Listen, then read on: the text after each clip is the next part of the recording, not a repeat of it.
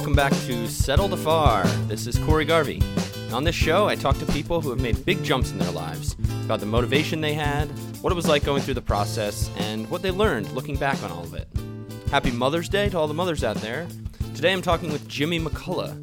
Jimmy is a school social worker on Long Island who deals with a lot of the uh, somewhat most challenging situations that happen within a school and has an ability to empathize with students unlike anyone that I've ever met. Jimmy started his career at World Courier in Queens and was uncertain of where he really wanted to go and what direction he wanted to push things in at that time. But after going through some personal sort of thinking and, and understanding, he realized that helping others, and especially the youth who are looking to learn and those that are maybe coming from most the most troubled situations, is where he wanted to put his attention. Jimmy has, over that time, developed an ability to be stable um, and really structured and resolved in his thinking, and doesn't allow the world around him to affect what he believes is the right decisions. This really comes across in the conversation. Jimmy's someone who clearly is moving at a speed which fits right for him. And over the past several years, that has really allowed an acceleration that I think a lot of people struggle with, where they're always looking to, to figure out what's next, what should be next, instead of letting it come to them and letting that letting it sort of expose itself to them. That's something Jimmy's taught me a ton about, and for that reason, he's one of the happiest people I know. He seems totally content every time I'm with him. And lately, a lot of that time has been spent on the hot yoga mats whenever I'm back on Long Island. Jimmy sort of takes care of his body, his mind, all together. He's he's very clear about the fact that everything fits together. And for this reason, I think he's someone that I admire and really push to be more like whenever I get the chance. Settle the Far can be found on Apple Podcasts, Google, and Spotify, as well as my website, podcast.coreygarvey.com. Please subscribe, leave a review, uh, share this with your friends, someone you think might enjoy the podcast. It really helps me understand whether I'm going in the right direction and this time is worthwhile. So please uh, try to engage a little bit and let me know what you think. Recently, I've started writing a bit more, and I'm going to be getting back into the writing habit. You can find my articles on podcast.coreygarvey.com where you can sign up for the newsletter. Anything I publish will come out through this newsletter, or you can find it on Twitter at Corey B. Garvey. And the most recent article is about my first trip to Hyde Park here in London, which happened when I was just a college kid back in 2008.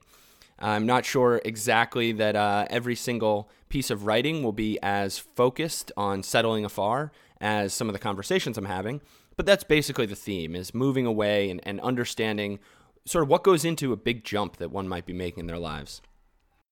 So, without further ado, enjoy this episode of Settle the Far and my conversation with Jimmy McCullough. Thanks for joining. Thanks for taking some time to chat. Thank you for having me. I'm excited. Yeah. Um, so, obviously, over the last few years, I guess over the last 10 years, with all of us, life has like had a lot of changes, a lot of different movements, and mm-hmm. I want to ask you about some of yours because I think uh, you're probably the person I've seen become maybe you've become like one of the happiest people I know, and I think the most satisfied with what you're doing. So I want to know what it was, what the the transition was like, and how you uh, how you saw things going, and whether they kind of fit into what you were like trying to do in a way. Um, but sure. maybe a good spot to start is what when you were younger, both either when you were a young kid or high school, college. What did you imagine yourself doing as a career? Yeah, that's a great question, Corey. So when I was young, to be completely honest with you, I didn't have a direction. I actually had no idea. Um, you know, being growing up at the park and things, um, yeah. I didn't have an older brother, but I would be around older people, right? Yeah. So I would see them grow up and maybe go on to a career in finance or career on Wall Street. And we grew up in a town that was that was very prevalent. That was, um, you know, most people did that. For me, I could never see myself doing that. But on the other side of the coin, I also couldn't see myself doing anything. I wasn't quite sure what I wanted to do. Why so I had two big. Why couldn't you see yourself in finance? Um, because I knew deep in my heart that wasn't my direction although I didn't know what I wanted to do, I just knew that wasn't for me. So uh, growing up, that's sort of all I knew because that's what people were doing, and I didn't have any other direction at that time. I had no other exposure to other things. So for me, I was looking at that saying, well, that's not what I want to do. But at the same time, I wasn't quite sure what I wanted to do. Sure. Um, as I grew up, though, um, that that's really sort of what actually led me here, not knowing, I'd say, and that that's really a blessing for me, because as I went through high school, college, not knowing was the greatest thing that ever happened to me. That there, I was able to create. Um, you know, there was space for me to create from the unknown. I would say. So that that's what led me to where I am today as a licensed social worker in New York. Um, I work as a school social worker. Um, you know, I really enjoy my job. Um, I also look through it um, through the lens of being fulfilled as opposed to just being happy. For me, that's been, um, you know, really the main factor to all of this is being fulfilled and answering the bell. Sure. So what has led me to that or you know to my career is answering that question what fulfills me yeah i mean I, I wonder though i wonder like thanks for that. And i wonder how when you were coming out of college and you were at a point where you had to get a job and, and start paying bills or whatever but you didn't know what you wanted to do. And yet like that seemed like the right opening for you to have some space you know figure it out almost. Like you didn't have pressure right. in one direction or another.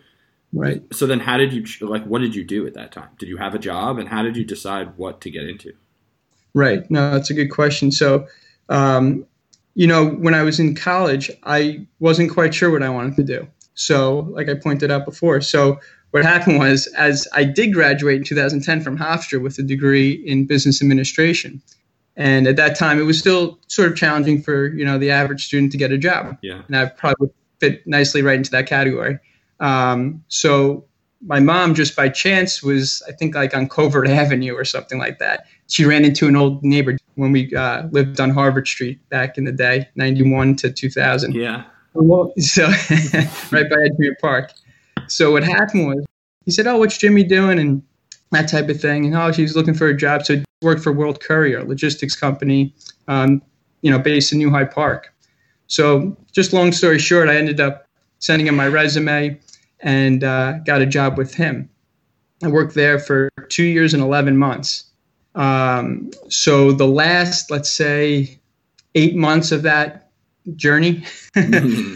I, I, realized um, I was unfulfilled. And I, I literally saw myself staying at that job and methodically working my way up the ladder, but being completely unfulfilled and unhappy.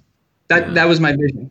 Then I also had this complete other vision of where I started to get like these insights into myself, where I was uh, I was identifying with my authentic self. I found myself researching um, psychology programs online, like at the University of Phoenix. Like I would just drift off and do that but I started to be conscious and aware of those moments. Yeah. I said, wait a second, this is really in my heart. This is what I want to do. This is fulfilling to me. So, simultaneously through that, there was sort of like a confluence of events. So, that was operating. Simultaneously, I was working with Harriet McDonough. She is, um, she does energy psychology. She does everything based on energy. Um, so the philosophy being that we're all spiritual before physical.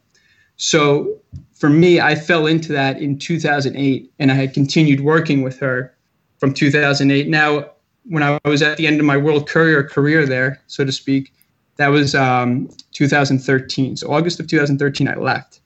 So January of 2013 to August 2013, I was really assessing where I was and trying to say, all right, what's fulfilling to me? Where, what direction do I want to go in?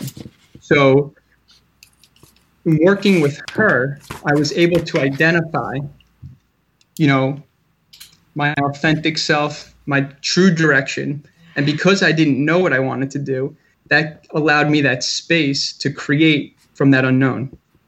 And so, that, that, go ahead. Yeah. So, well, you mentioned that there was eight months at the end of your time at World Courier when you kind of knew that you weren't fulfilled and you were trying to figure out what it was that was fulfilling and that you were there, I think you said two two years and eleven months.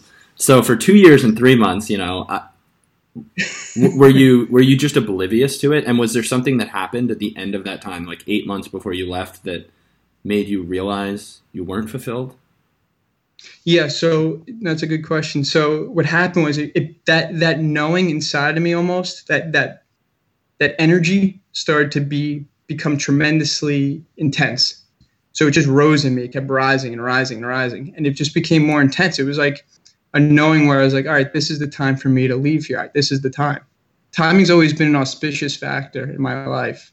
Um, it's always, you know, each thing that's fallen into my lap, it's come at the right time. It's always like taking care of itself. Sure. I think a lot of times, just to as like a little aside, I think sometimes people, you know, accelerate their timing on things and they jump ahead, and then some people sort of miss the boat and they decelerate it almost to a degree. Yeah. So I think you have to be in tune with yourself and have self awareness in order to take advantage of the timing. Um, so for me, I you know I was lucky enough to have um, a methodical journey, sort of, sort Yeah. of, so to speak. Also, having the self awareness to say, all right, this is the right time. I'm paying attention to what's going on in my life. These are the s- signals that are signaling to me that it's time to go. And I took advantage of it at the right time. So that's how I see it for myself. Um, but that, that was really the uh, journey. Now, working with Harriet um, McDonough, she would do guided meditations. So now I'm going to kind of take into my world here Sure. in terms of um, where this really all took place. And I'm not sure if I ever told you this. I don't, I don't tell many people about this, but I'm, I'm willing to do it here. So when, um, or at this time, so when I would, we would do these meditations. So during this one meditation, I was I, I guess maybe you can say it was like a um, it was very deep. So I had the imagery was very very clear, very intense. Um, so what happened was my I my grandfather who passed away in 1985. I, I was born in 87. I didn't know him, um, but I, I knew what he looked like. So when I went into this sort of like um, higher elevated you know state through the meditation, I saw him and then I went down into like this white light that looked like almost like walking down into like a manhole cover, sort of, but it was like white light. And when I got down there, he put his arm around me and we walked through like this cobblestone path. And we, I saw like this big giant tree. It looked like the tree of hope that they call it. Like, so we sit under this bench. There was no talking, it was just a knowing. And after that we had gotten up i walked back and i remember looking up into like this staircase this brilliant white light and i was like oh, i don't want to go back it was so peaceful there Yeah. I felt like this was like his little space but the reason i'm telling you this story is because thereafter mrs mcdonough and i were talking about my direction and she had offered to me or suggested to me i would be a great therapist because we had a, conversations about you know maybe where I wanted to. And this is during the time of me working at World Courier. Um, so after that experience, I, I, I awoke. We discussed it, her and I. She continued to suggest, you know, be a great therapist, that this and that. So all I remembered is that when I right before I rose from that meditation and I was in that state, what I came away with was you'll know, you'll have a knowing. Pay attention to your instincts, pay attention to your heart, pay attention to the energy. So that that's just it was just a knowing. It was like I was downloaded with information from that. So when I like I said, I came out of that, we discussed it, her and I, and she's she encouraged me to apply to the school social work program at Adelphi. She said that would be a great avenue for you. I was like, okay, I, I had never thought about it, Corey. Yeah. I never thought about it. And I- I was like, you know what? I'll do it. I'll do it. She's like, just start the application. I said, you know, no, I'm going to apply. I'm going to apply. So her office is in, in the middle of Garden City, like by 7th Street. Uh, um, so I drove home and I was like at the middle school, Garden City Middle School. And all of a sudden I was at the red light there and I, I was thinking about it, like applying and, you know, taking this next step and all that. and I just felt like a tremendous surge of energy come through my, you know, from my gut all the way through my throat. And I was like, I'm going to do it. I'm going to do it. And I went home and I applied, and that was June of 2013. Um, and now for those months prior, I was, it was all those moments of me researching and my, almost like my intuition kicking in and kicking in and kicking in through all those months and it all coming to a head and I was like, no, this this this is it. This is what I have to do. This is what I want to do. This is what fulfills me. I like helping people. Even my mom had suggested, you know, in during those months, you know, you're meant to help people, Jimmy. That's what you're here to do. So, you know, it, it really became very, very clear to me what I, I wanted to do. So when I applied in June 2013, I got a, a call that I was accepted from Adelphi, which I've never actually heard of before. Yeah. so I just felt like so like there's so many little things, like I said, that sort of click and that were signaling to me that was go- I was going in the right direction, and that was a major major factor in all of this.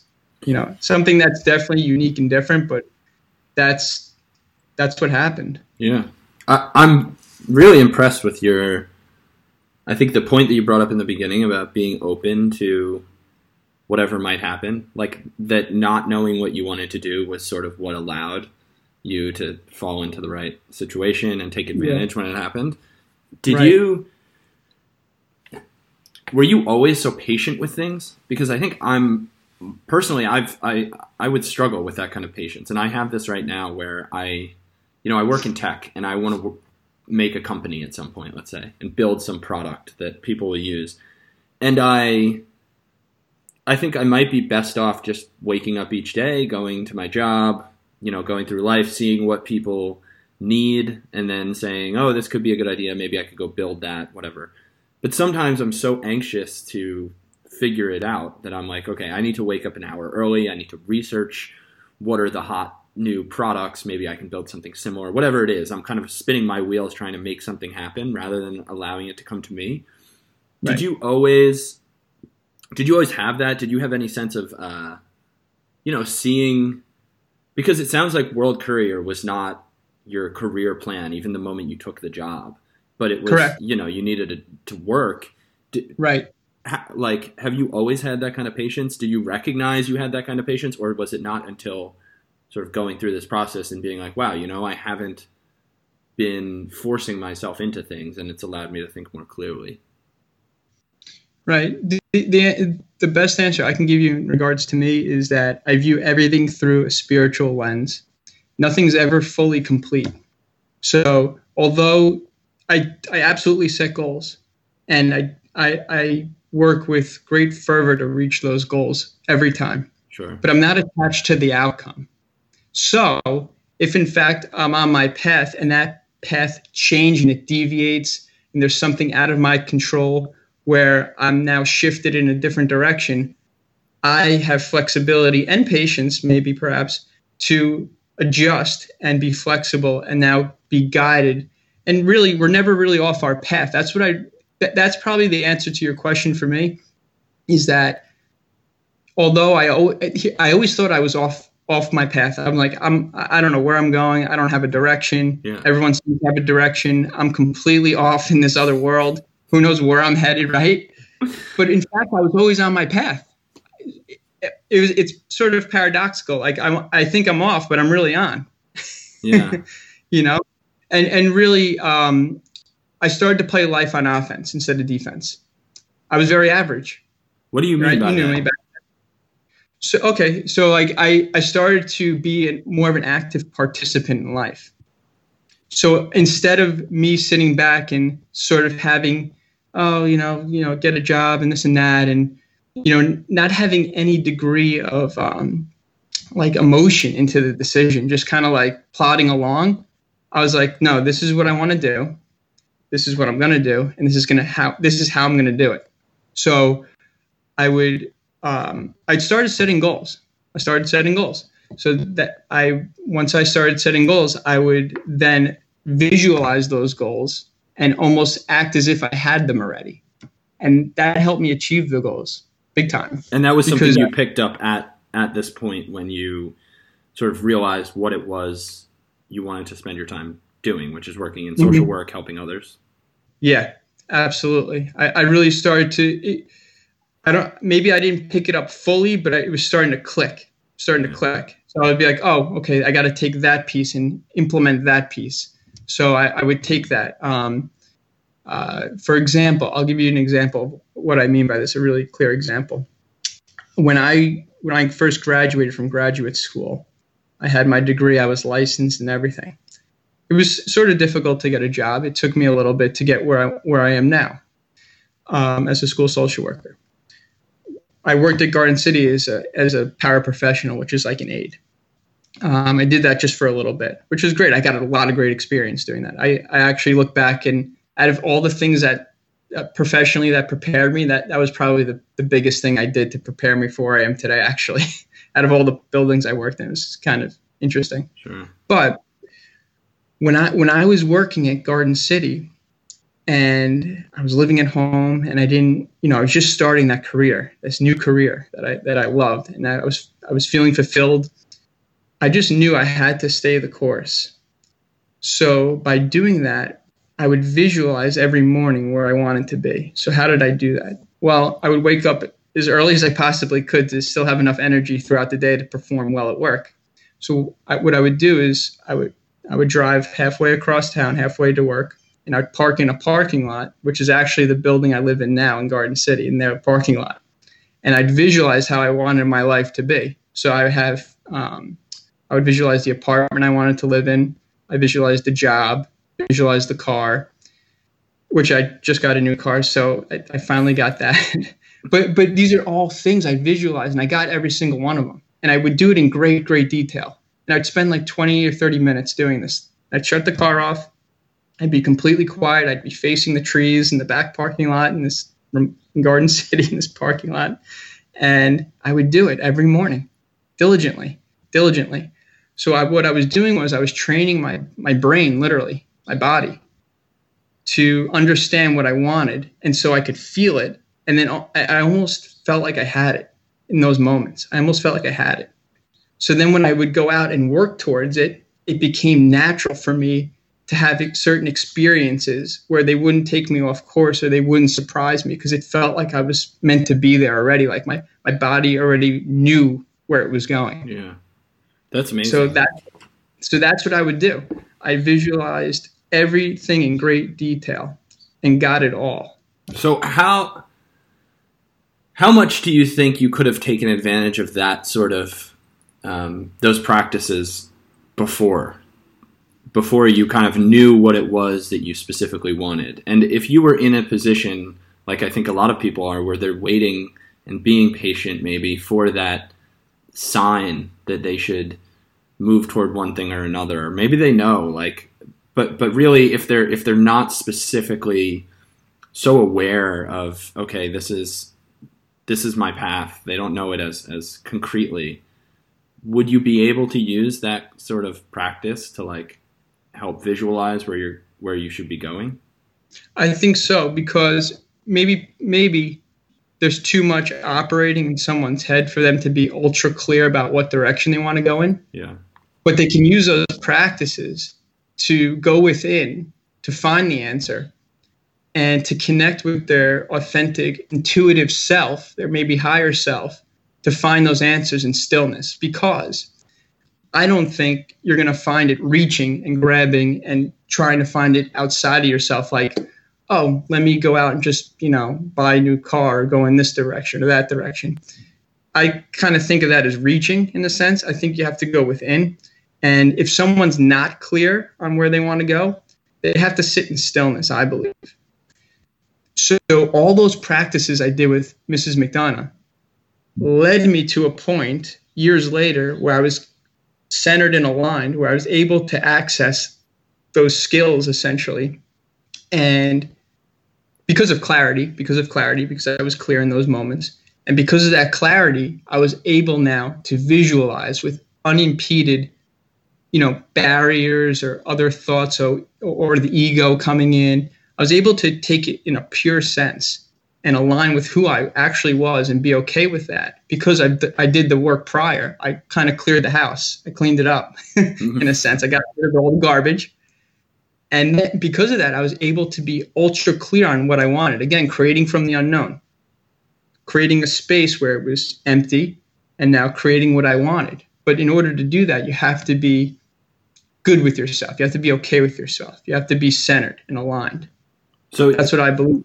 Yeah, and you talked about the authentic self, and that you really feel like right now you're kind of have gotten to a point where I guess you're you're working in a job and in a career where you can like express your authentic self. Um, Hundred percent. How how how has that changed your your view on I guess other parts of your life. Like certainly going in and, and internally envisioning what you want as a career and saying, I now realize I don't want to work at a logistics company, but instead I want to be helping people. Um, but how does that mm-hmm. maybe extend beyond just finding out what you want to do in your career? I think it affects everything in my life. Everything, yeah. every relationship, everything I touch. like I think it like I think it affects everything. Um, that outlook has given me um, so much, so much, and here's why. It's it's given me a life that I can be proud of, be fulfilled of, and have joy. You know, I didn't have really a lot of that before. I'd say, to be completely honest with you. Um, sort of going back to your last question in tandem with what you asked now, this your last question. Um, prior to that, I, I just had a lot of fear, anxiety. Um, I had things I was working through. And because the house was chaotic in my head, so to speak, using it as a metaphor, a house, um, it was hard for me to have clarity. And because I didn't have clarity, I had no direction.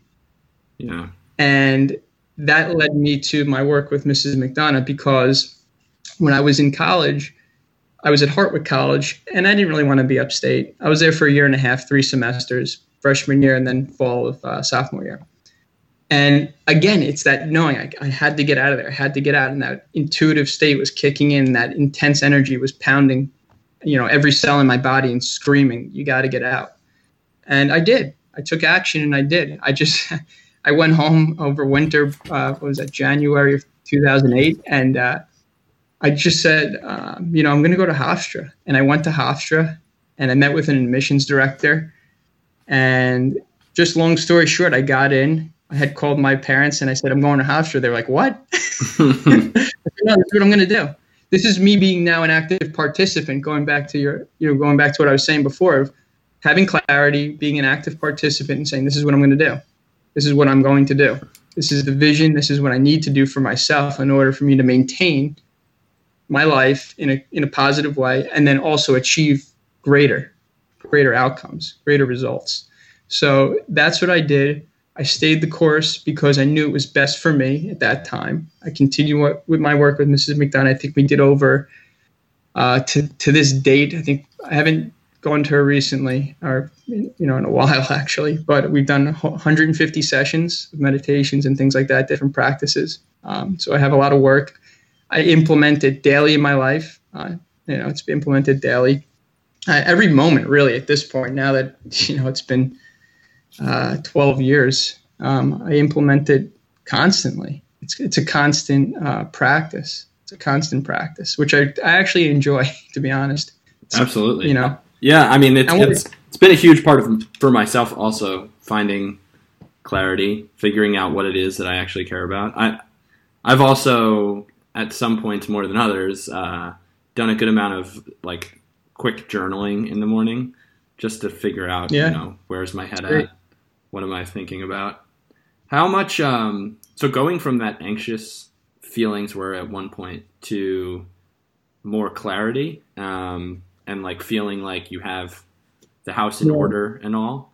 Um, how much of that, what do you think yeah contri- right. contributed to that? Is it the meditation? Was it, um, you know, how did you get to a point of feeling like, okay, I actually have things in order? Because it felt from this conversation, it sounds like having that clarity allowed you to be open to new possibilities and to the possibility of going back to school, going to help people. Um, but what right. was that first kick of you know, because I'm, I'm I have a busy mind and I'm all over the place, Jimmy. Like, I have a job, I have a podcast, I have uh, you know, like Great. ideas about Podcast other th- other things I want to do.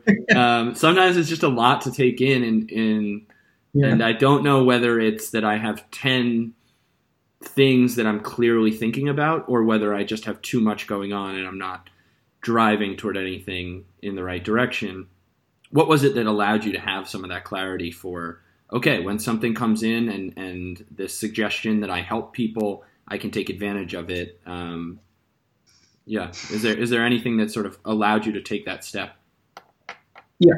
Uh, I would say yes. Um, I would say uh, really just being in tune with myself. You know that that was huge. That was huge, and that was a work that was a work in progress through many many years. Um, but understanding that how to how to do that was huge for me, huge because that gave me such direction. Because when certain signals would come in, I would be able to assess them Yeah, and break them down and think critically about them.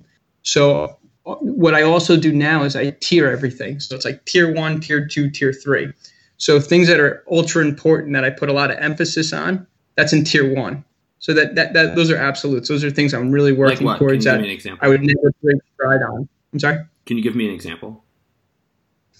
Yeah, I mean, just the, the latest one. I mean, it's it's not the greatest example, but I'll give you like like for example, because you kind of talked about having a busy mind and you're being pulled in different directions. I really needed a new car.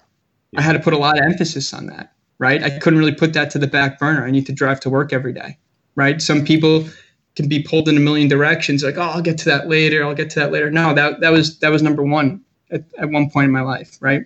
So I had to put certain things back to the back burner. You know, I'm going back to school. Not to say I put that all the way down on the list, but I had to really put a lot of emphasis on getting a new car. It's really important. Yeah, you know? yeah, yeah. People sometimes question, "What's my purpose? What's my purpose?" You know, things come up in life. Sometimes things rise to the top quickly that you have to take care of, and then once you take care of it, now you can go back and you know start your podcast or you know get back to where you were. So I think creating sort of you know a system that works for that individual is critical because then you can kind of you know take things you know as they come and things that are most important take care of that. Okay now what's next on the list? For example when i when i had all those things i wanted an apartment i wanted the job i wanted the car you know i wanted certain things well what was most important? Well for me at that time it was my career. I put all the emphasis on the career. That was tier one. Everything was career career career. The apartment was kind of secondary. The career needed to come first. You know that might be easy for people to understand like oh yeah of course you need the money. That, that makes sense. But really when i started that process it became very very easy because i started working through my life that way. Everything. I worked through life that way. That's why the car was completely last on the list because it really didn't matter until it until it mattered. Yeah. until it mattered. So i i think that tier system that i use is huge. And i do it you know within those things. So like the job. Well what's important about a job? Well for me working with good people. That's top of the list. So i need that that's an absolute. So i have that in tier one when it comes to my career and job. I want to work with good people. So that's an example right? So it depends what those uh, what your parameters are what your likes dislikes are what you, you know what are those details Sure. everyone's different and it all yeah No, go on, go on. I think it all goes back to self awareness and being in tune with yourself. That's why I, I really think that's the message: is you have to have that clarity and be in tune with yourself in order to get those messages, and so you, you know what you're doing. You know, we have emotion for a reason. You know, we're not going to put our hand on a hot stove and just leave it there. Yeah. You take it off, right? So you have those emotions to direct you. Oh, okay, I don't like that. All right, I'm going to go in this direction. Oh, I like that. I'm going to go in this direction. What excites you, right? This excites me. I'm going to go in this direction. I like that. So those are the signals you have to pay attention to. I don't know if people do or not. I, I, I don't ask enough people. I don't know. But I can tell you for myself, that's what I pay attention to because those are the signals that are guiding me. Yeah. Okay, that excites me. Let me go there. I have a colleague who I met at a wedding recently, and I didn't. I'd never met him before, and I was asking him, you know, he, he maybe was asking me about my role at my job and things, and I said, you know, what are your suggestions? And he said, you know, I suggest the next time you have a really good day at work, just take a, a few minutes after work and say, what was it about today that made it a good a good day, and then you know try to figure out how much you can do that. And and something about the last few years, I've gotten more attentive of of kind of my like inner inner self and what I'm really driving for and what the purpose is of, of some of the stuff I'm doing.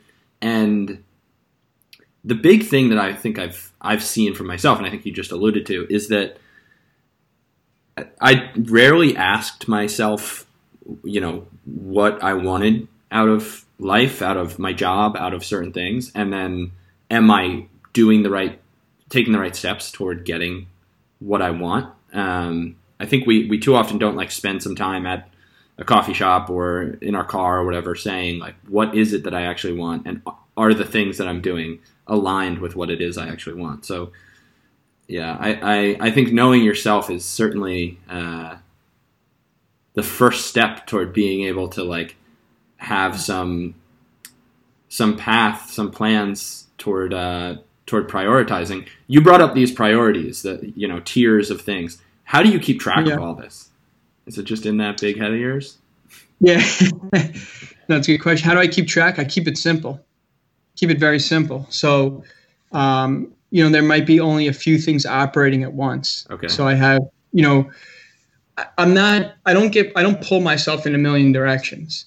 You know, I take things, I have like two or three things that are just huge on my list, and that's where I rank them. You know, so I take like three things, you know, and because then after that, you know, the, I, know, I guess for me, like the fourth, fifth, sixth, seventh thing, are they really that important at that point? No, you got to take care of the things that are priority one, two, and three. That's how I think. So I keep it simple. You know, once I elevate myself to or achieve what I need to achieve, then those four, five, and six are now elevated to the top of the list. And yeah. now there's a new four, five, and six. And you're just aware of what those things kind of sitting in the batter's box are, those four, five, yep. and six. You know, yeah, absolutely. Absolutely. So, um, like right now, I'm going back to school, getting my doctorate. Um, that's high on my list, but like maybe I don't know, like I would like to become a yoga instructor, but I need to complete this mission first, and then I'll do that. Sure. Then I'll do that. I need to get myself settled in my career before I even thought about going back to school, which, to be honest, or you know, getting my doctorate, which wasn't even a thought. It fell right into my lap. Yeah. You know, again, the timing of it and being aware, huge. You know, without that, I, I it, it wouldn't have been it wouldn't have worked at any other way. Um, but yeah, I, I am fully aware of those things coming up the pike and and noticing, okay, this is starting to rise, and not accelerating the timing on those things and saying, okay, I'm I'm okay with those being where they are for now. Let me do this first. Let me do this first. How did you develop, or maybe um, recognize that you needed to have such a respect for your own I guess time and, and anxiousness because I think that that for me has been tough is sometimes I you know if I'm not taking care of like one two and three need to happen but four five and six not taking care of those almost feels like I'm not working hard enough or I'm not doing enough so I kind of tell mm-hmm. myself you know the podcast or cooking or whatever, you know, or relationships. And I tell myself, right, right. I, I need to do all of them, and not doing them all is it's it's that I, it's my fault almost. So how do you re, how do you battle, balance that? And and and I know so often it's like you know your friends ask you to come out for dinner or something, and it's maybe an expensive restaurant you're saving for the new car, and like how do you in your own head kind of deal with that? Um, you know, there's such a, um, a fire in me, and I mean that in a positive way, where I want to achieve certain goals, like these one, two, and three, whatever those are.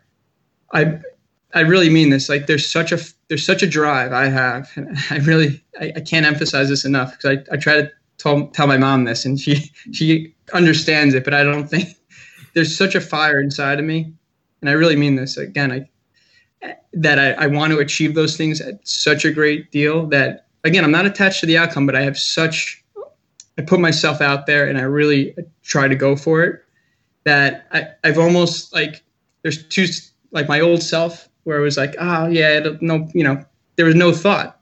and now I've completely shifted into this whole different side of me.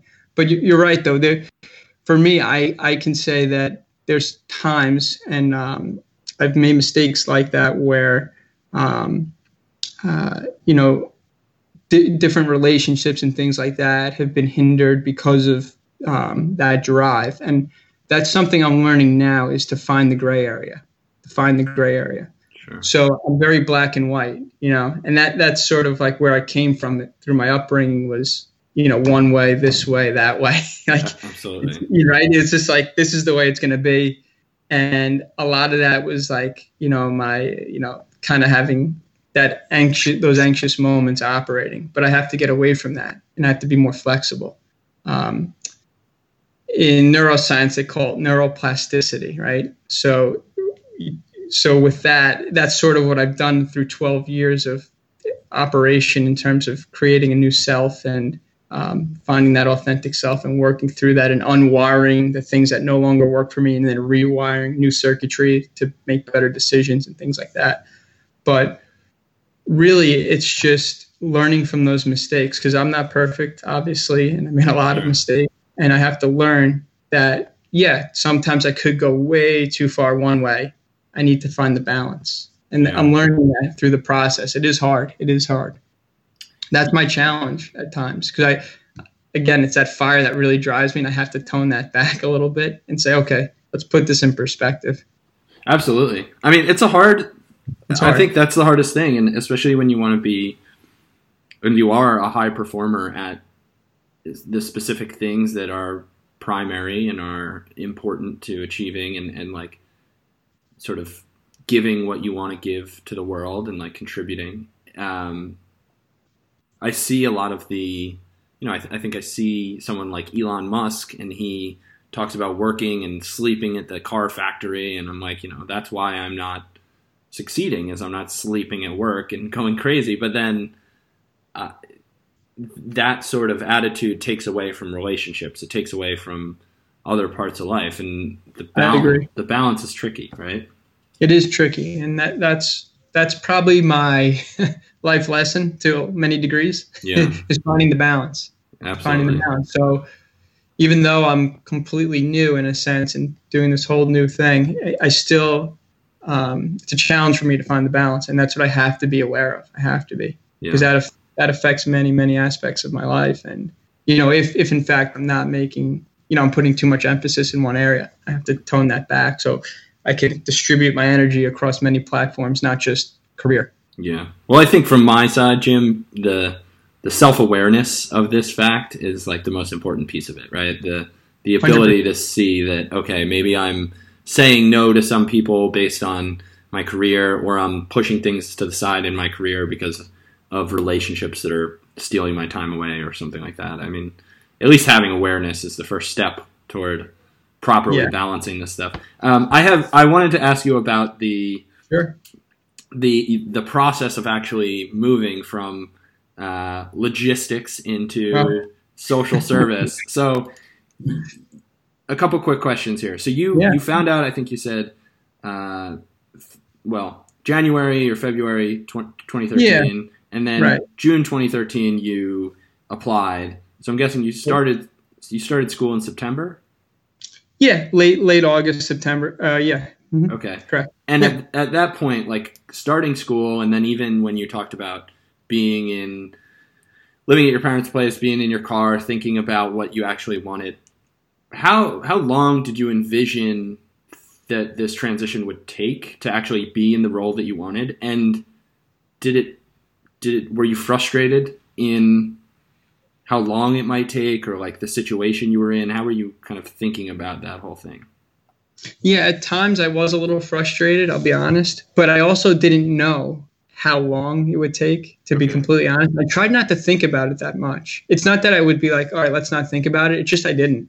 It was, I just I didn't. I just was focused on other things. So it never really would dawn on me except for like maybe like once a month I'd be like, oh wow, this is you know I, I really got to get out of here or I need to, you know, yeah. I, need to, I need these things to happen today. You know, I, I, I had enough understanding at that point through my work with Mrs. McDonough where I understood that um, nothing's ever finished. Nothing's really complete in a se- in a sense. In a sense where it's a journey. It's a journey. You have to you have to be okay with the journey. That's that's the fun part, as yeah. I was taught. It took me a long time to reach that point. I'm still working on that aspect to some degree, but understanding that and you know taking the components of what I learned with her um, were very useful and helpful to me because it would have been ultra challenging to think about and live through those moments of like uncertainty and how long is this going to take and you know am i going in the right direction i could have packed up shop and went home and said this is taking too long I, you know and given up. But there was also corey something inside of me that was just like ticking in me where it was like just stay the course. You're fine. Just stay the course. Sure. Just stay the course. Just stay. Was stay there was there hints that you were you were on the right track during this time? Yeah, I would say so. um, just just you know, working in general, like people reaching out to help me, um, and just just feeling like like just really having being tuned to that feeling of like, all right, I'm in the right place. Like I would think, you know, you know, you know, maybe for a brief second or two, like, oh, I can go do this, and it just it didn't align with me at all. It just felt so unnatural to even think about that. That it was like, nah, I'm I'm good. I did all this work. It's it's gonna work out. Like, and I think that's part of it too, is just having that mentality of not giving up. I mean, we hear it a lot and it's, you know, it's everywhere, but it's, it, it really is true. Like you just have to stay the course and be patient, you know? Um, it, it's, it's huge. It's everything. I mean, yeah. if I was just going to give up, uh, I, there's no way I'd be where I am today. Not even a chance. Not even a chance. Not even a 1% chance. When, in what positions were you in? Was it during school? Was it during an initial job that you had where where it was most realistic that you could give up? Not that you were feeling like you were going to, but after getting past one of these, let's say, hurdles of going to school, right. it feels at that point you're pretty invested, and any other move you make yeah. is almost a bigger, bigger move than just staying where you were. Right. So um, during school, was it hard? Was that the hard part to say, "Hey, just keep going. Like this is this is going to be worth it." There, there were, you know, when I when I was in school during graduate school, those those instances never arose. Those you know those yeah. circumstances never came up. It was more maybe afterwards where I was trying to work towards being a school social worker and maybe yeah. working at Garden City where those thoughts would come to mind more frequently and I'd have to sort of combat them with just, you know, going back to my fundamental skills of, um, you know, being still, going within, and trying to align myself with who I actually was, and just having that knowing and kind of finding that groove of, okay, I'm good, you know, and just what is that, you know. For someone else, it could have been different. Sometimes that is changing course, and for me, that that came a little earlier, but um, in the journey. But for me, it was just be, really, I mean, I, am emphasizing it a lot, but it, it just goes back to the self awareness piece of what am I feeling at that moment? You know, does it make sense for me to veer off course and change trajectories here? It didn't make sense.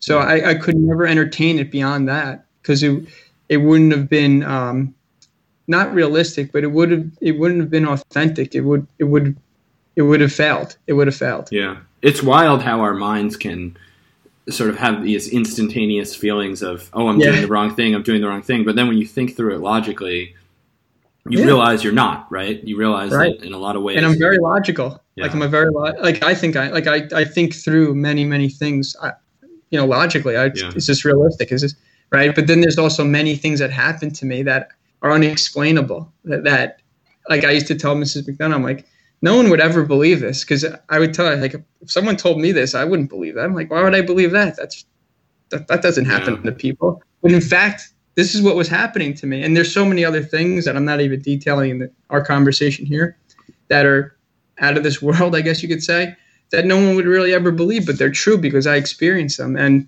if someone told me, hey, this is what happened, I'd say, well, uh, you know, prove it. Yeah. because that's who I am. I'm a very logical type of person. I'm a realistic type of guy. I'm like, I'm a linear thinker. I'm like A, B, and C type of person. So, but also I've become a person that's very theoretical um, through um, different experiences now. So it's, it hasn't been forced. It's just been a natural evolution It's been a personal evolution that I've gone through to, um, you know, sort of access a different dimension of myself to become more whole. So I'm, I'm more, I'm not just a one-sided person anymore. I kind of have like a holistic view on things, and uh, it's been a natural progression uh, of learning, and, and that's really been it for me. Why do you think many of us, and I would consider myself part of this, sort of have grown up with this less than holistic approach and ability to look at at things in a and maybe you can explain what you mean by a holistic approach but like okay. it does feel like many uh, is it that is it that this is something that you learn as you grow older or are we at a time when certain sort of looking inner inward is more acceptable in the West and in our culture or whatever it is? Because it feels to me like meditation and having a sense of what you personally are, are here for and trying to do is is a little bit more in vogue. Um, but I also just have found that I've been more successful at, at, at being able to do this over the last few years. Like, what do you think contributes to that? I don't think we're taught how to how to do those things, and I think that's probably the root of it. We're not taught. I was taught these skills. I was taught how to do these things later in life. Yeah. If I had learned these things at an earlier age, and it's no one's fault. It's not my parents' fault. It's, it's no one's fault. It's not the education's fault. It's not my fault. It's no. It's just that's the way we're built. Is we, we don't we're not taught these things, and maybe perhaps we should be taught these things. So maybe there has to be an overhaul in terms of how we um, educate just in general. And that's maybe on a parental level, an educational level, an individual level, however you want to describe it. But I don't think we're taught those things. So for me, I had to learn these things through other means, and that's fine. Um, but I also think everyone's different too.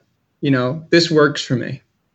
You know, I always would tell Mrs. McDonough, you know, hey, if I was really good at math and I felt like I should be a mathematician, I'd go do that. But this is what I feel like I'm called to do. So I answered the bell. You have to answer the bell. You know, whatever you feel pulled to, you should go after. You know, if you feel like you're being pushed towards something, I think of it as like a push and a pull. If you feel pulled towards something, your heart's being pulled towards it, you should probably go in that direction. If you're being forced to do something, you feel like you're being pushed into a direction, like, oh, you know, Corey, you should be doing this. You're great at this, but you're like inside, you're like, I don't know, I'm not. That's not my thing. Eh, you probably shouldn't go in that direction. But if you feel like you're being pulled in a certain direction, whether it's someone that gives you a suggestion or you feel like, wow, I, you discovered something new and you're like, oh, this is great. I, I didn't realize I, I, I like X, Y, or Z. That's probably the direction you should go in. And for me, that that was also interesting. That push and pull of, um, you know, being aware of that and saying, "Oh yeah, this is what I really like," instead of someone telling me, "I'll oh, go get a job over here," you know, make some money. That'll be good for you. You know, it's, it's so. I mean,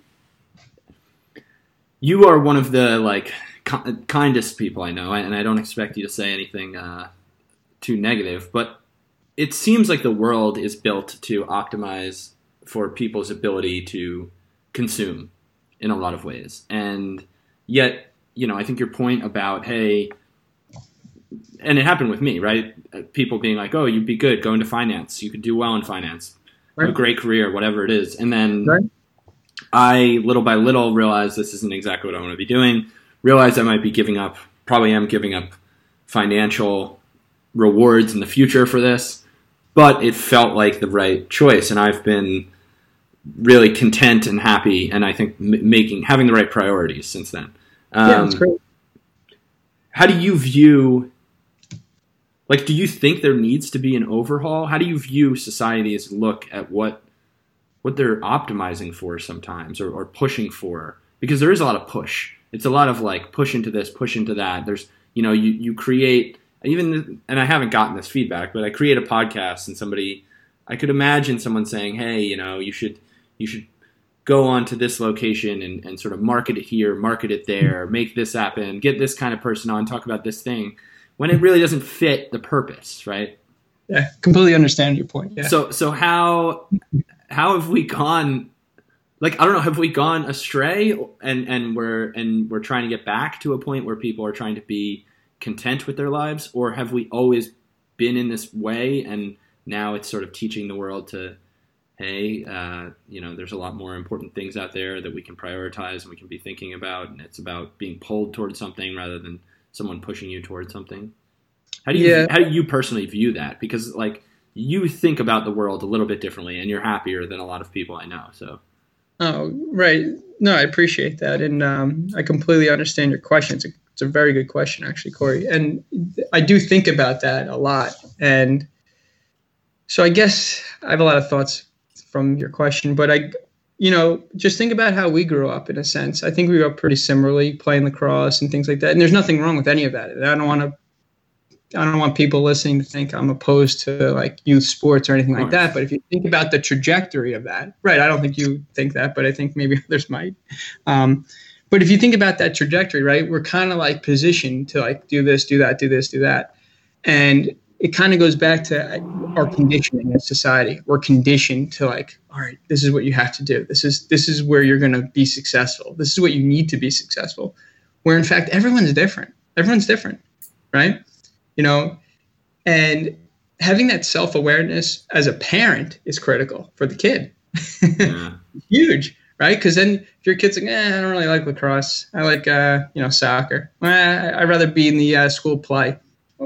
There's nothing wrong with that, but it's having the awareness to say, oh, my kid wants to be in the school play, and then helping that person, that's you know your child, enhance in those directions, and kind of like supporting that in a sense.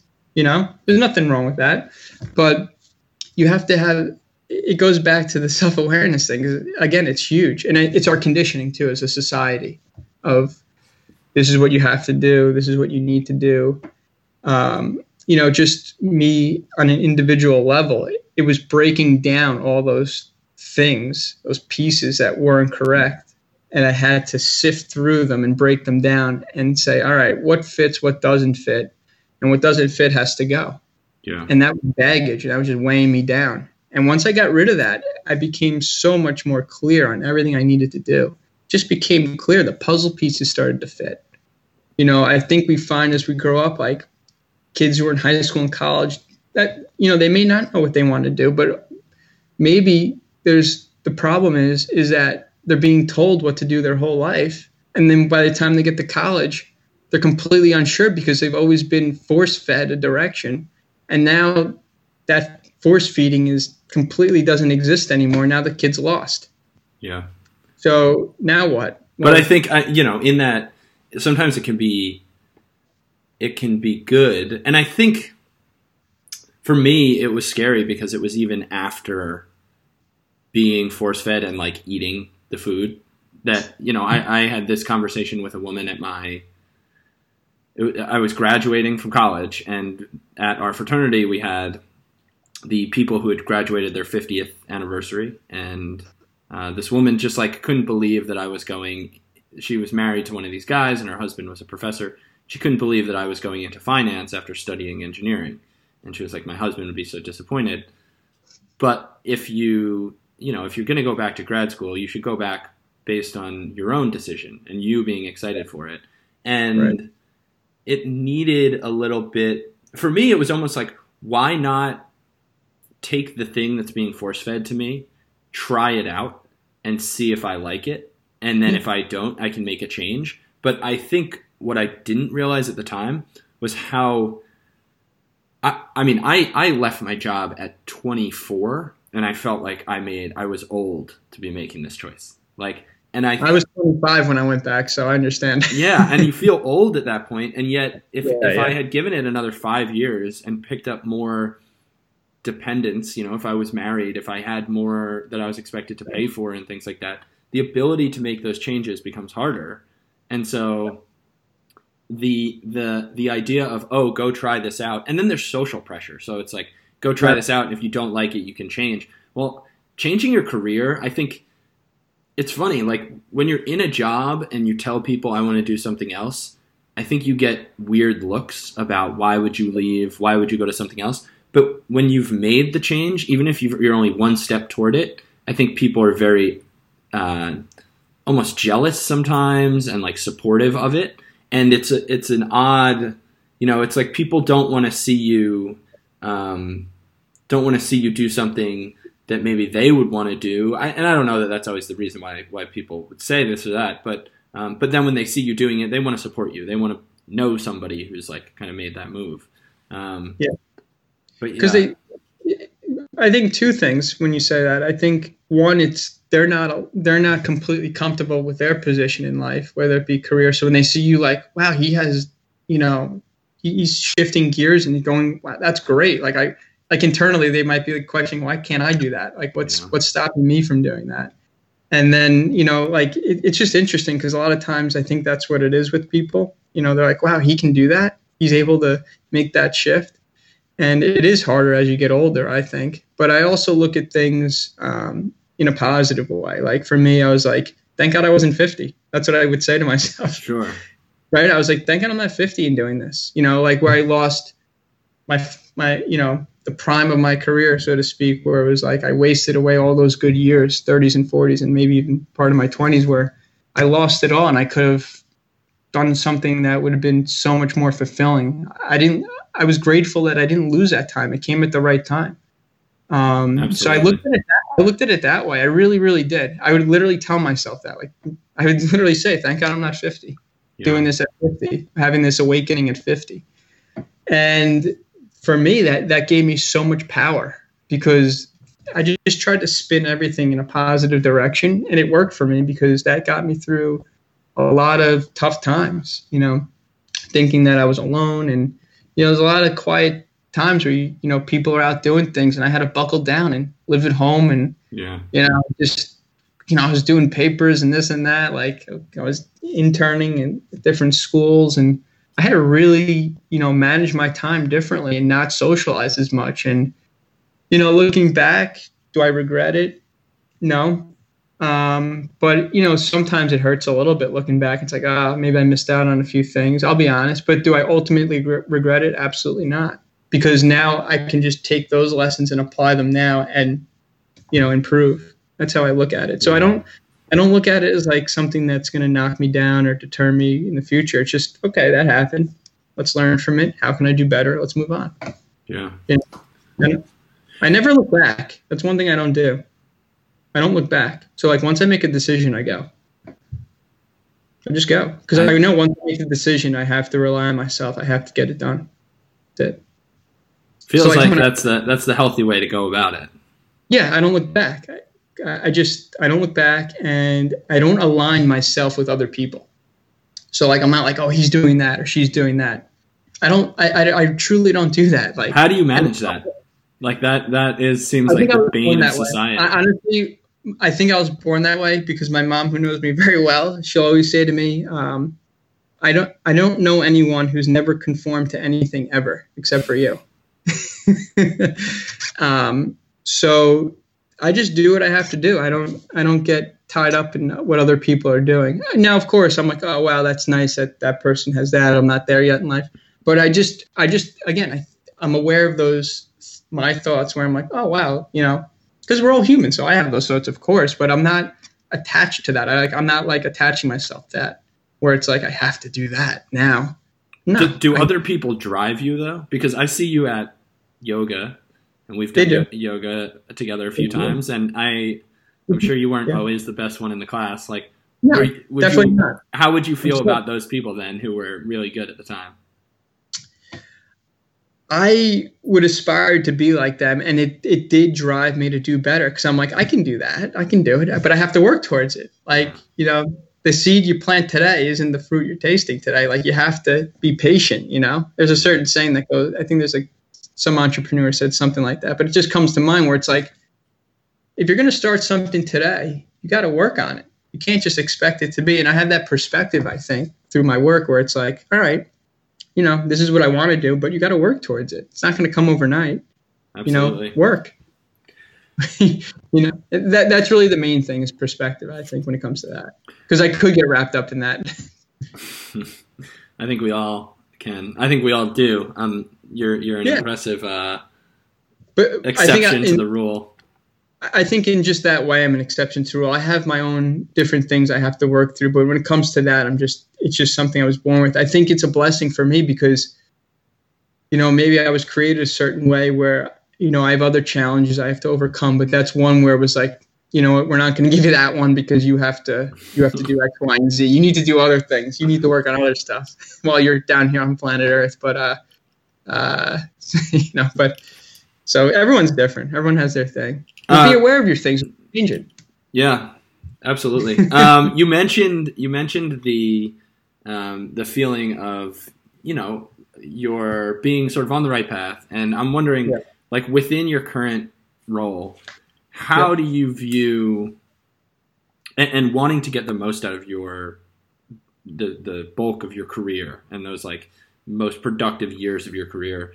Um, what do you view as your you know what it is you're striving for like how do you how would you wrap this up in a few words what is it that is it helping people how do you feel that you're you're contributing and and like there's to me there's always been this sort of north star from when i decided i wanted to leave what i was doing previously and it was you know i want to build things for people that are actually useful in their life where i can leave my job and feel like even if the, my company or whoever it is didn't make more money, didn't make more sales, whatever it is, but I felt like okay, I may have contributed toward bettering people's lives in some way.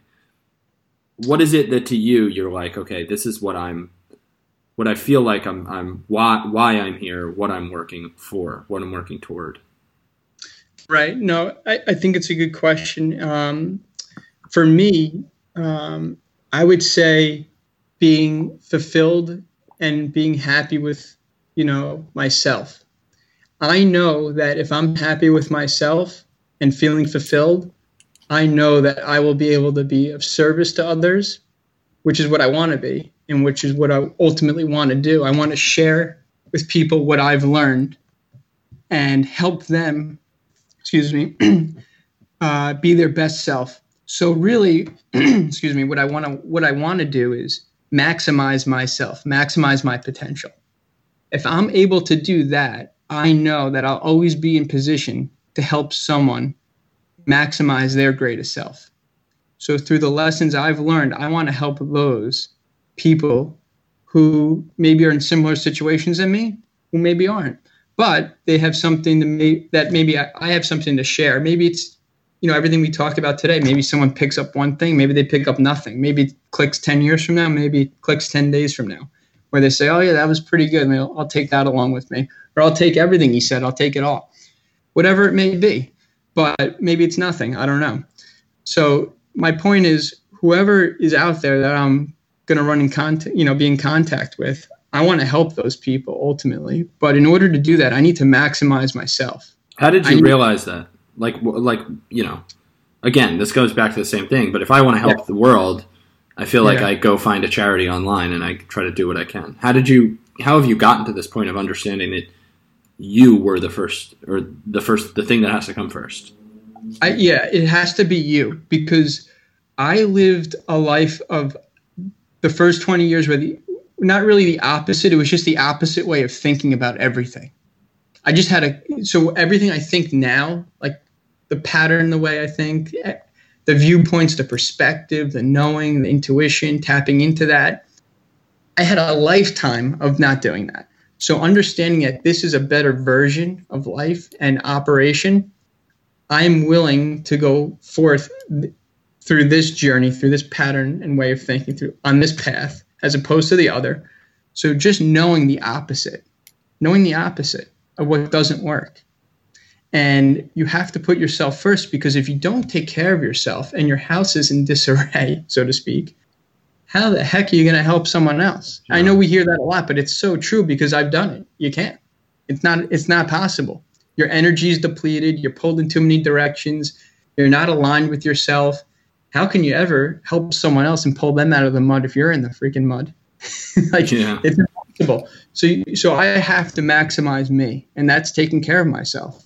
100%. I have to be happy with myself. If I'm not happy with myself, how am I going to go into work and help someone else? I have to have an elevated state where I feel good physically, mentally, spiritually, emotionally, socially. I have to feel good in order to help someone.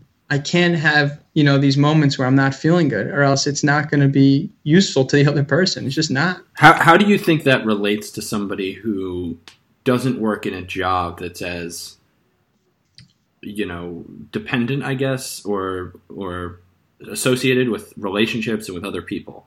Like if, if I'm showing up to my software job, yeah. maybe, you know, I, I have teammates, but it's not as, you know the goal is not to come out and, and maybe always make somebody be better. I'm kind of not the, the manager, the boss, or anything like that.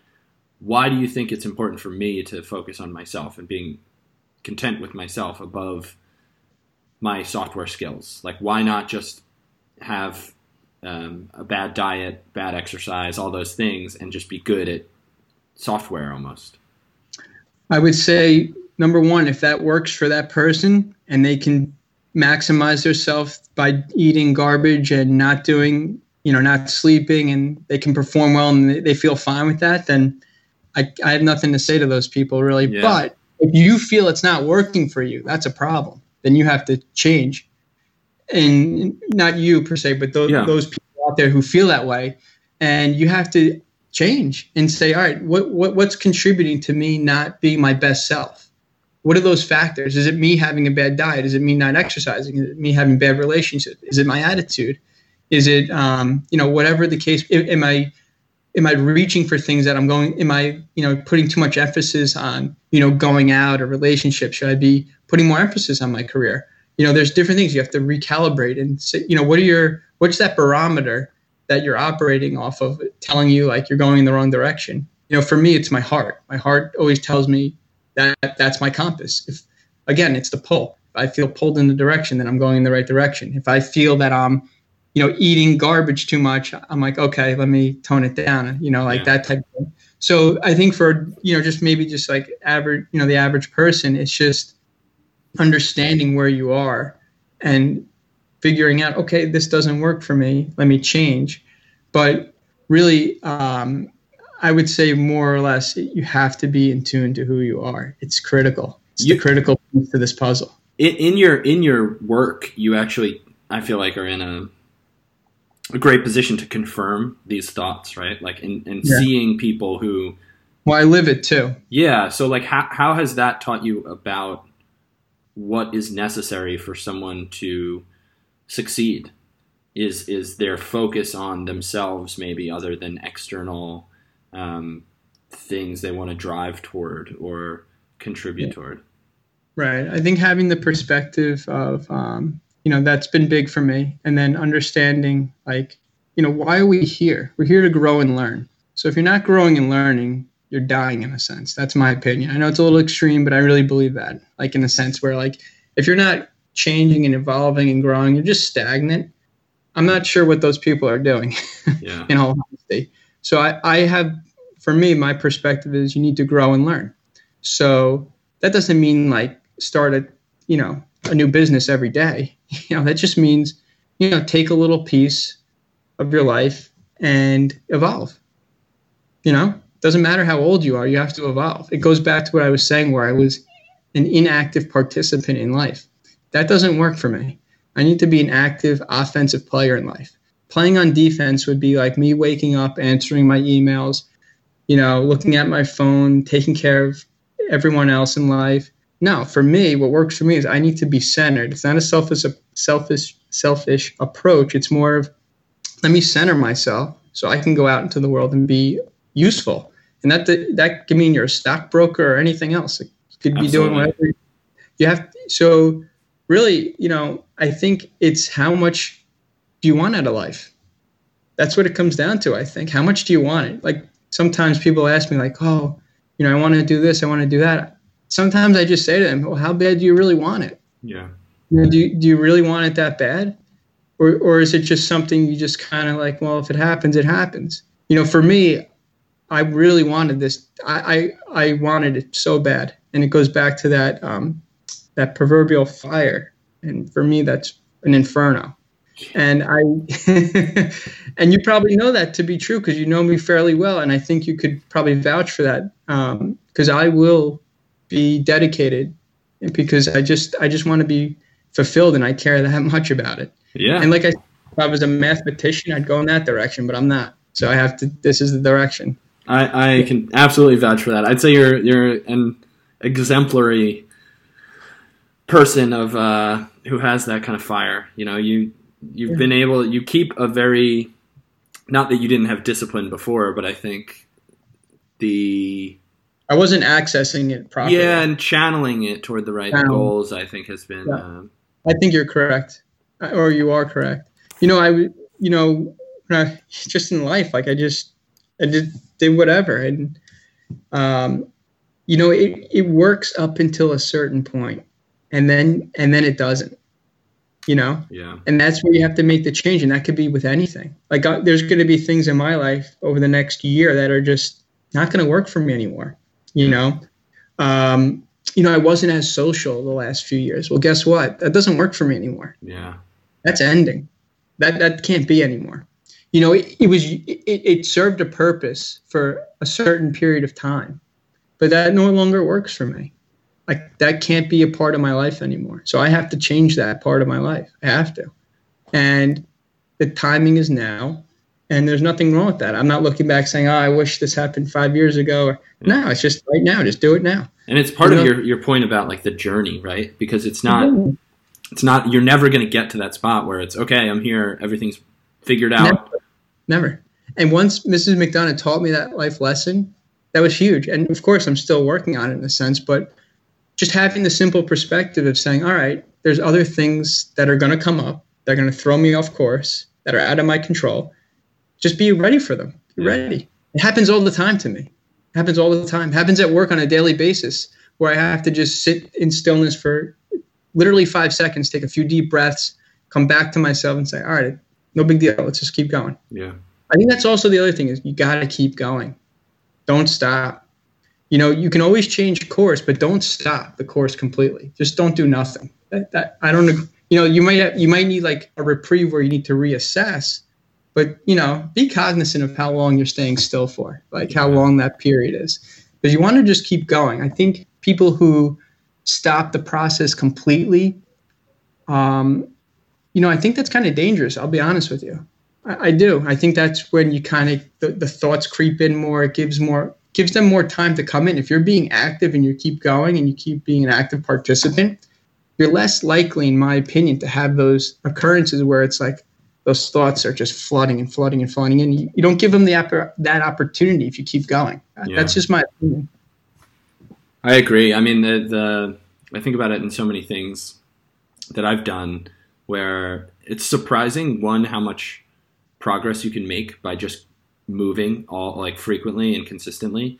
And Yeah. I, I, you know, in any time whenever I've tried to get the podcast going or writing or anything, doing it on one Sunday for five hours is not nearly as um, beneficial as every single day for 20 minutes and just having that engine just continue to move and like you said it keeps those thoughts out of there that that are so frequently you know the difference between you can be up late at night and I might be thinking about some new path I want to take some new project I want to work on somehow manage to convince myself that it's not a good idea. I go to sleep wake up and all of a sudden it's back to being a good idea.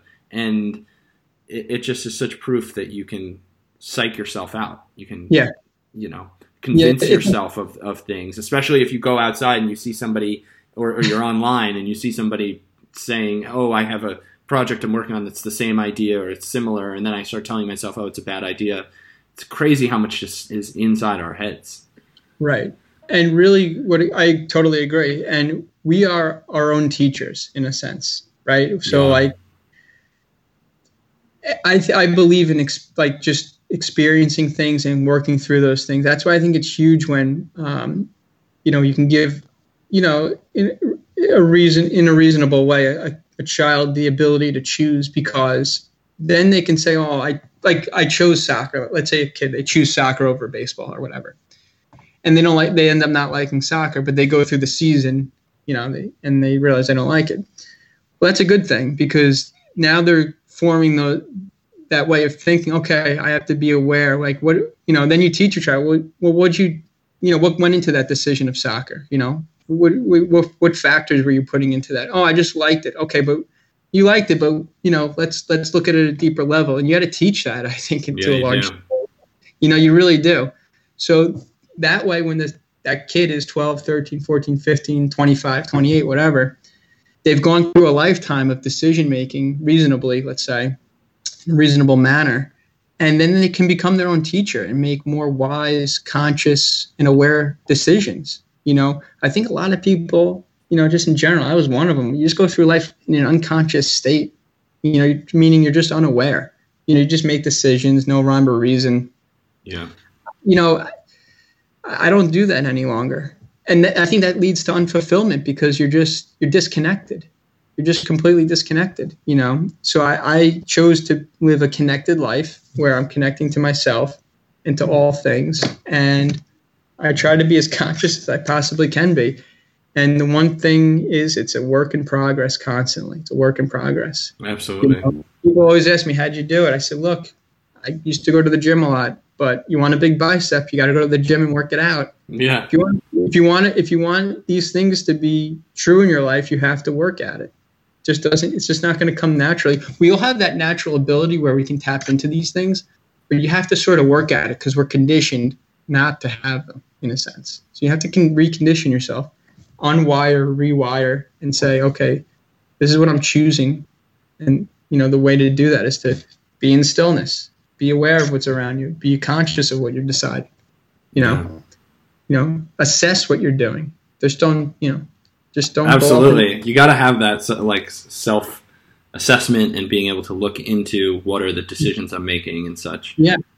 Um, absolutely. so I want we should finish up here. It's uh, Sure. I don't want to hold you too long, but before No, that, I know I know it's a continuous path and all, but um, is there? Do you have any any memories of a specific time or Mhm. uh, something that happened when you really felt like, wow, I'm I've kind of made the transition.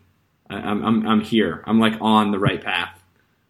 Um, yeah, I would say, um, I, I would say when I just in, you know, just in general, it was kind of like timing of, of everything coming together. I would say really early on in, in, in my journey of when I transitioned uh, careers, um, sort of quickly, I wrote a paper uh, in grad school, and I honestly can't remember exactly what I wrote, but I remember the professor writing like, "Wow, I've never seen anyone compare this to this." And I, I wish I could remember exactly what it was. It was a long time ago, but I remember reading her comments on the on the paper, and I was like, "Wow, maybe I maybe I am decent at this." And at this during that same semester, was my first semester. Um, I got good. I, I felt like I got some nice feedback on a paper also and it just sort of gave me confirmation that I was going in the in the right direction. Um, and then my work with uh, students, uh, my first internship that same semester,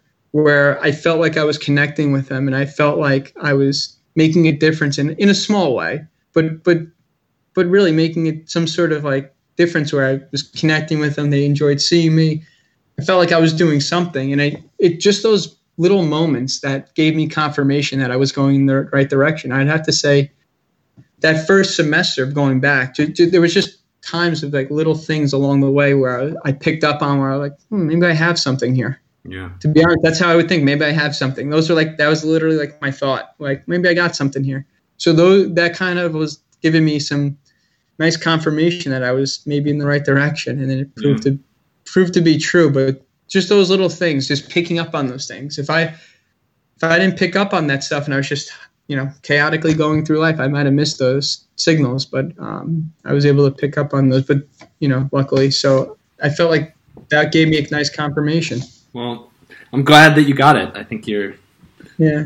uh, years years down the down the road. It seems like that was uh, pushing you in Yeah. the right direction, right? Yep. Yep. Hundred percent. Um, I think what was it? A Bob Dylan quote. He had a good quote. He said, "I was born very far from where I was supposed to be, and so I'm on my way home." And I feel like that's true for me. Wow. I was born very far from where I'm supposed to be, but I'm. It's a journey, so I'm on my way home, and I, I, I really feel that way. I'm on my way home.